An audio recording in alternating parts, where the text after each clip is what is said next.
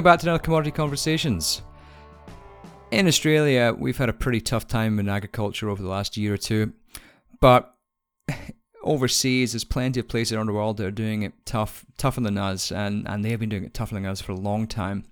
And we, I guess, to an extent, we owe it to the rest of the world to pass on some of our knowledge and, and get out there and help people who are, you know, not doing as well as we are. So Mecardo, we've been working a lot in the past with uh, aid development overseas, and we we are working on a number of uh, uh, exchange programs, which you can find about from from our staff. Uh, so you can, if you're interested in going overseas and uh, passing on some of our knowledge to developing countries, then get in touch with us, and we can hook you up with something. But what we do, t- what we have today, is a conversation with Pete Walker. And Peter Walker uh, has just come back from Kenya, where he's been doing some pretty fantastic stuff and, and really helping out uh, communities over there uh, to improve their efficiency. Really valuable he spent that time out there, and he's going to come back and uh, share some of his insights with us today. Before we start, we'll, just uh, introduce the sponsor for this podcast, and then we'll jump straight into it. As always, we've got to thank our supporters to make this podcast possible. And uh, t- this week's sponsor is livestockpricing.com.au.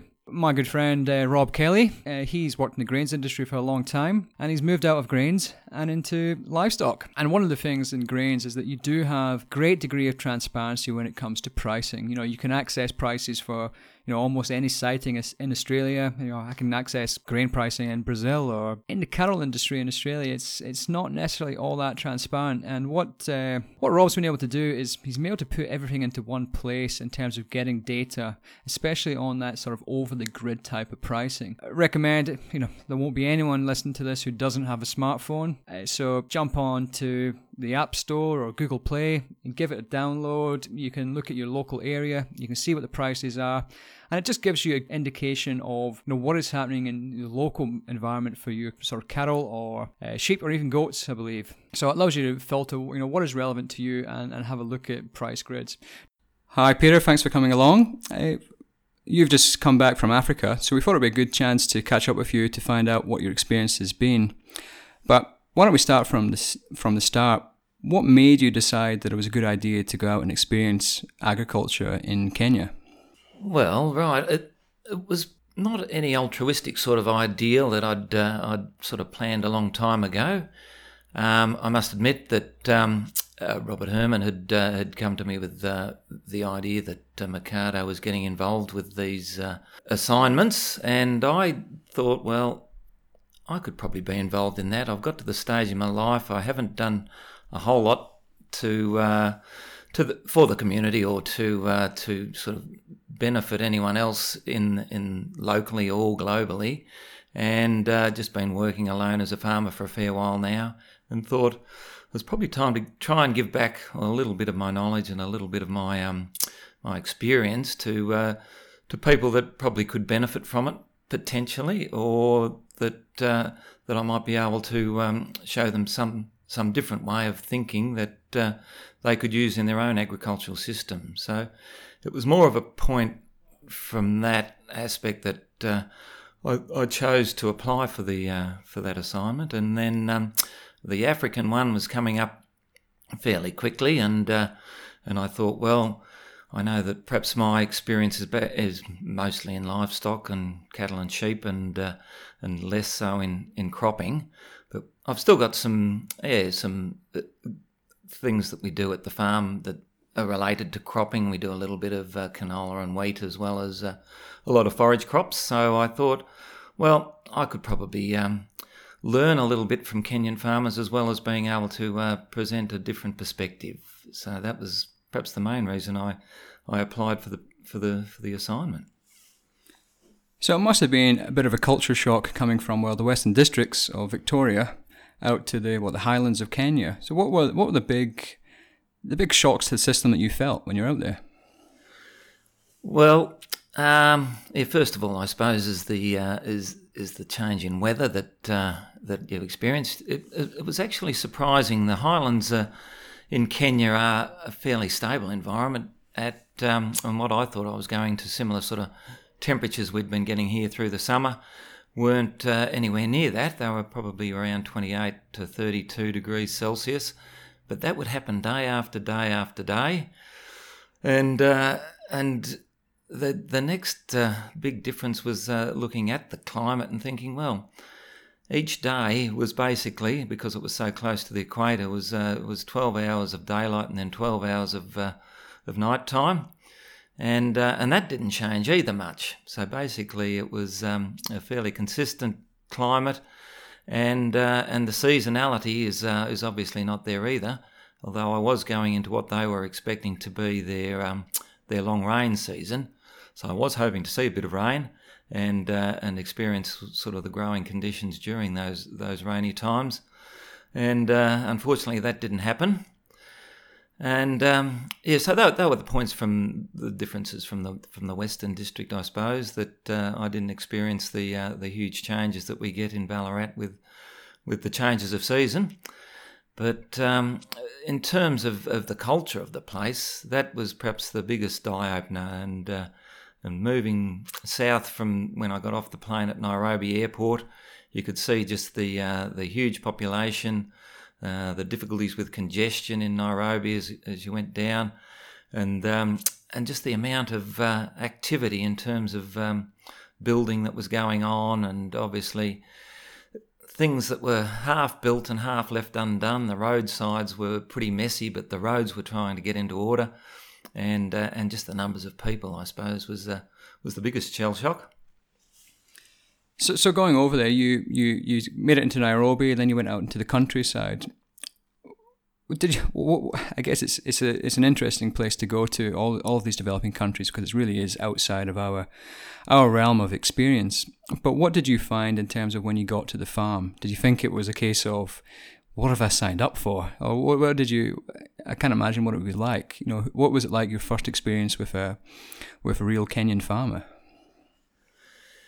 Interestingly enough, um, as soon as I got there, um, we drove off the highway, which was the main Mombasa highway, which takes uh, a, a huge amounts of trucks and uh, cargo between the coast and Nairobi.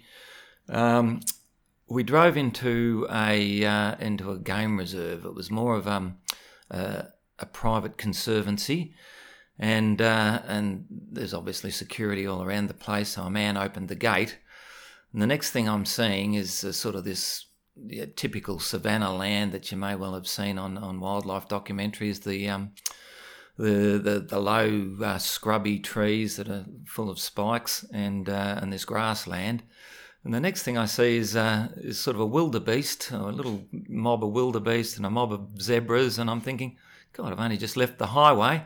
And uh, all along the way, there'd just been um, sort of development and population everywhere. And uh, and that was a bit of an eye opener, thinking that yeah, this this game is so close to uh, to the towns and habitation. Now, fortunately, that uh, that was um, going into the place where I was actually uh, going to be lodged and, and staying.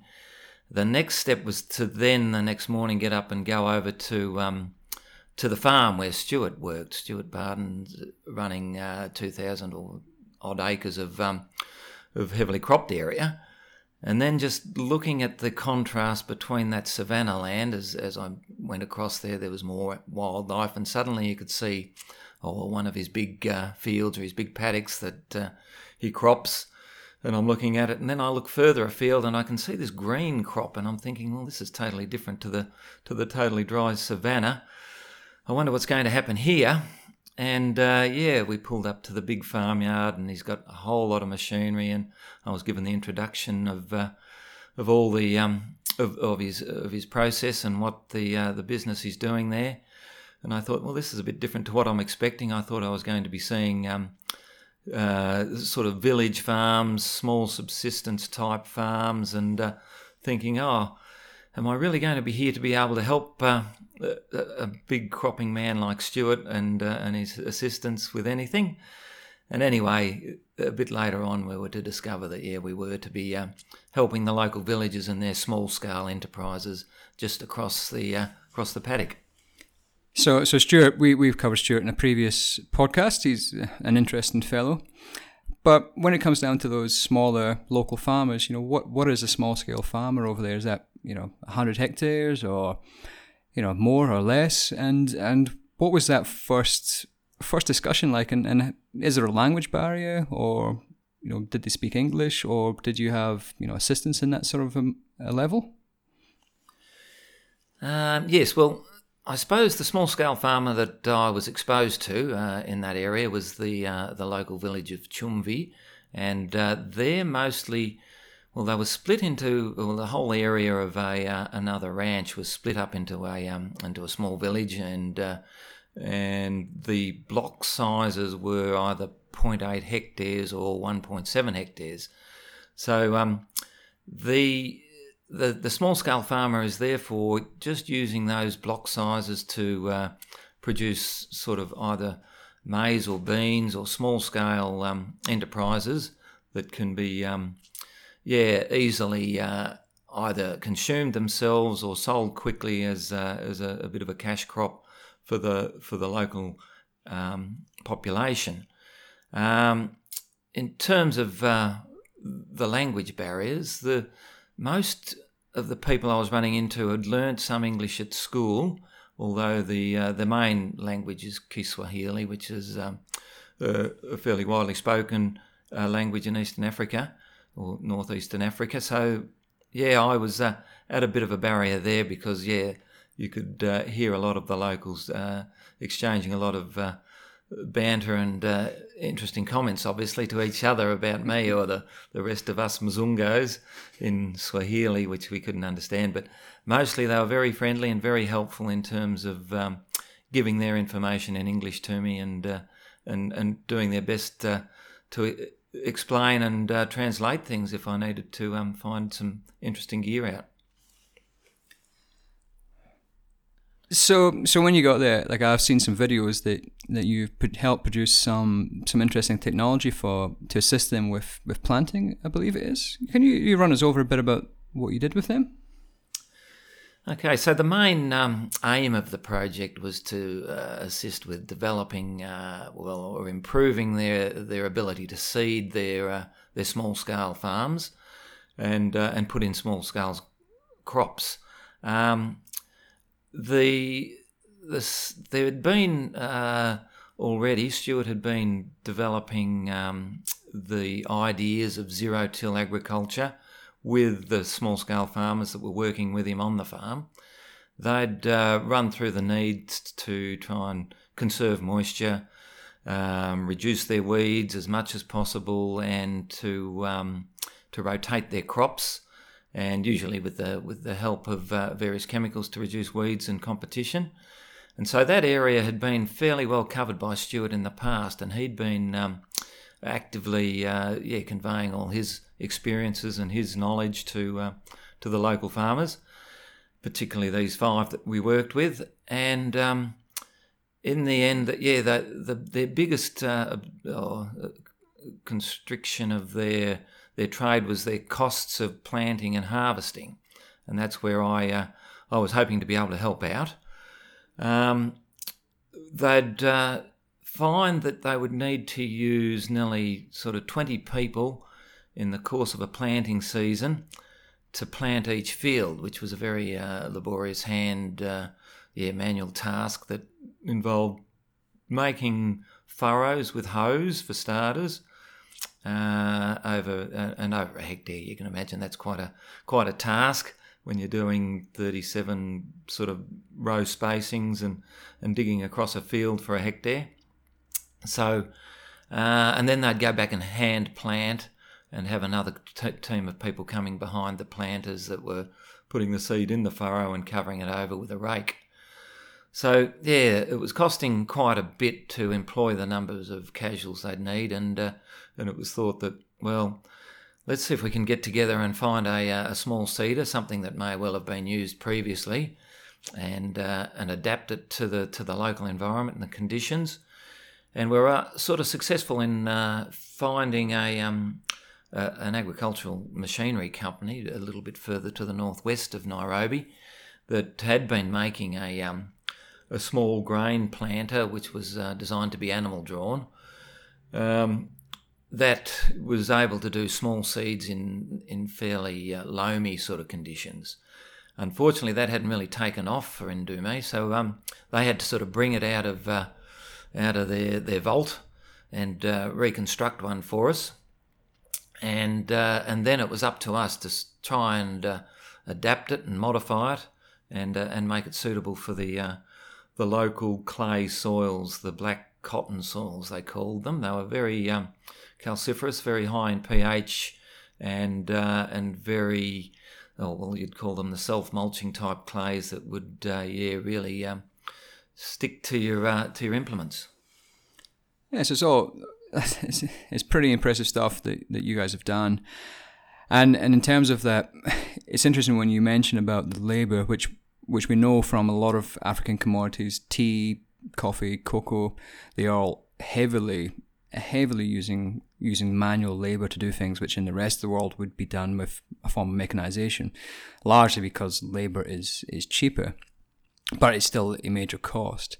So when when you're out there, you've you've obviously experienced agriculture in Australia, but seeing seeing how far behind they are to an extent to to Australia on on the whole, what do you think the what do you think the future is for for African farmers? Do you think it's they're going to see some very quick advancement over the next you know 10 20 years with with a lot of this access to overseas technology and and techniques you know, for instance, in the in the small area you were in, what do you think their potential is? Do you think they've got a lot of potential to increase their yields dramatically? Certainly, Andrew. There has been, oh, well, it was related to me that um, most of the, the small acre farmage farmers there have been uh, producing maize and beans. That's one of their their staple type um, diet dietary requirements, and they'd been um, pounding the soils with a with a disc plough and uh, year after year and um, and trying to get two crops a year out of the, uh, the, the the short rains and the long rain season, and they weren't really um, being terribly thoughtful on uh, on how they were trying to conserve soil structures or or even add uh, organic matter back into the soil. So or or control weeds. So what you'd find is that um, you'd look across these small fields and you'd just see sort of a plethora of weeds that were growing, had been growing since the short rains back in um, November, and uh, and now they were looking to get ready to, to go into uh, planting in the long rain season in March, April. Now, I think, as Stuart has demonstrated uh, to them uh, quite extensively, that they could do a whole lot better on yields. Now, the guys that uh, had been working with Stuart and using his uh, principles and techniques in the small fields had shown that uh, they could easily prepare crops and uh, harvest crops to the same standard and to the same, or to even greater yields than Stuart could on his, uh, his large acreage farm with his heavy mechanisation. It was also related to me, I suppose, that um, the um, the the labour availability in, in some of these small towns is changing a lot of the uh, young people, youths, and uh, and even uh, even elder people are, are, finding it more, um, I suppose, profitable or more a better chance of gaining a better income by moving to the cities. And there's more and more resistance, I think, to um, to doing some of this manual labour. And I think that's uh, that's where the secret's going to be with uh, just increasing sort of this small scale mechanisation for starters, and then uh, and then perhaps moving to larger stuff. That's an interesting that you say that. I'm surprised to hear that there's a lot of people moving out more from the countryside into the, the cities, but I guess that's the same parallel that we've seen within Australia over the past 30, 40 years. But it's, I wonder if, you know, does that cause more issues along the line? Do Will we see, um, I guess, consolidation of these farms from small family blocks to, you know, larger conglomerates, which I suppose we have seen in the likes of uh, Ukraine and Russia, where smaller farms have all been amalgamated. But coming coming near to the end of this, I just wanted to ask you, what are the what what next for you? Like you've had this experience, you know, do you do you plan on doing more type of work with these type of things, or have you brought anything back from Africa that you think this is what I want to? What's what's your takeaways from it, really? Um, well, yeah, that's an interesting question because um, I'd uh, I'd love to go back and uh, and sort of see the, the, the, further development of these guys and see how many um, how many other villages are going to uh, to take on some of these principles of, of this conservation farming. Uh, I'd love to um, yeah do another assignment if I could just see my way clear to uh, to perhaps uh, go back to, to Kenya or to anywhere there in Eastern Africa to see a little bit more perhaps remoter villages. I think those sort of remoter places would probably be um, would be right up for uh, for improving their um, uh, yeah improving their yields, improving their production practices to uh, to go a little bit further. But uh, probably some of the, the main messages to take home from it are the way that the communities do seem to bond together. It was uh, it was always evident to me that um, there was never any shortage of um, of community labour. Uh, I think there's probably fairly high levels of unemployment, particularly amongst youths, but uh, also um, probably underemployment as well. And I think one of the big take home messages was that uh, they could always mobilise some of that labour quickly to do a to do a job, and people were always more than happy to help and uh, to come along. Obviously, they'd uh, they'd want payment for it, but they knew that uh, they'd probably have a um, uh, an issue that they needed a hand with one day, and that uh, the um, that sort of community feel could be reciprocated, and some labour or other um, uh, infrastructure or resources could be offered up pretty quickly too. So that was perhaps one of the one of the big take homes that they they do seem to get together, work as a community, and work uh, yeah very effectively like that. Well, I think that's that's a good message for everyone to have. Is that you know we probably would be good if we all worked together better, even in our environment here in Australia, and and we do see it to an extent, but probably not to the levels that we see in, in those communities in, in Africa. But you've not considered selling up the farm and, and moving out to Kenya and starting up again. No, I probably won't do uh, do as Stuart has done. I mean, that was a big commitment when uh, Stuart obviously decided he was going to. Uh, sell up and uh, and look to moving and start a whole agricultural business over there. But he's done it with um, some very good uh, uh, ideas and and principles in place to actually convey what he's doing to the locals and to to try to encourage the um, the smaller farmers and everyone to take on those principles and and he can obviously demonstrate those uh, principles to them. I probably, uh, yeah, I do enjoy uh, farming here in the Western Victoria, and uh, and uh, and pretty comfortable here, I must admit. Um, certainly, life is a is a fair bit harder over there. You um, th- there's always talk of corruption and so on, and the and the the, the hold ups that you uh, you experience in terms of being able to deal with with government and government uh, infrastructure over there. So uh, yeah, I'll, I'll, i think I'll stay put in Australia farming, but I'd certainly like to go back and visit and, and see some more of uh, some more agricultural practices over there because there's always plenty to learn and uh, plenty that we can exchange with them. Well, f- thanks for coming along, Peter. I just want to go back to just make one point really before we end. At the start, you said you didn't do it out of you know altruism or wanting to do good, but I think in the end, you have done some fantastic stuff over there, and I think you've got to give yourself a, a pat on the back. And even though it wasn't an intention, you have uh, you know helped some of these farmers improve their productivity, and it's it's a good thing. So, you know, thanks for thanks for coming in today. Yeah, thanks, Andrew. I hope I have been able to um, to to show them some uh, some little uh, gave gave them some benefit of my experience, but um, they've certainly uh, they've opened my eyes up, and they've certainly uh, shown me that we can uh, we can probably take lessons from them. Well, thanks very much for coming along.